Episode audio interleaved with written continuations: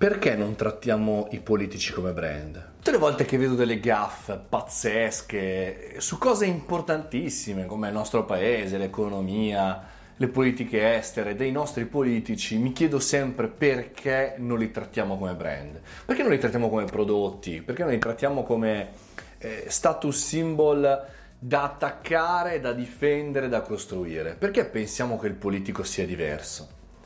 Sono convinto che se dovessimo da domani trattare i nostri rappresentanti come attacchiamo e costruiamo legami con i nostri eh, brand, la situazione sarebbe sicuramente migliore. Sicuramente non daremmo seconde o terze chance al mondo della politica, perché una volta che il brand eh, crea dei problemi, non rispetta la grande promessa che ha fatto ai propri consumatori, e se ancora eh, riuscisse in qualche maniera a fare gaff con i propri consumatori, noi non lo acquisteremmo più, o perlomeno lo criticheremmo e poi probabilmente ne sceglieremmo un altro.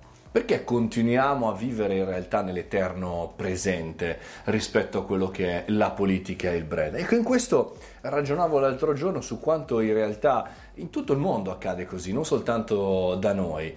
Il brand e la politica, due cose che potrebbero essere in un mercato insieme nella stessa identica maniera e noi come consumatori, come votanti, come padroni di questo mondo, della popolarità del brand e delle scelte politiche, dovremmo fare.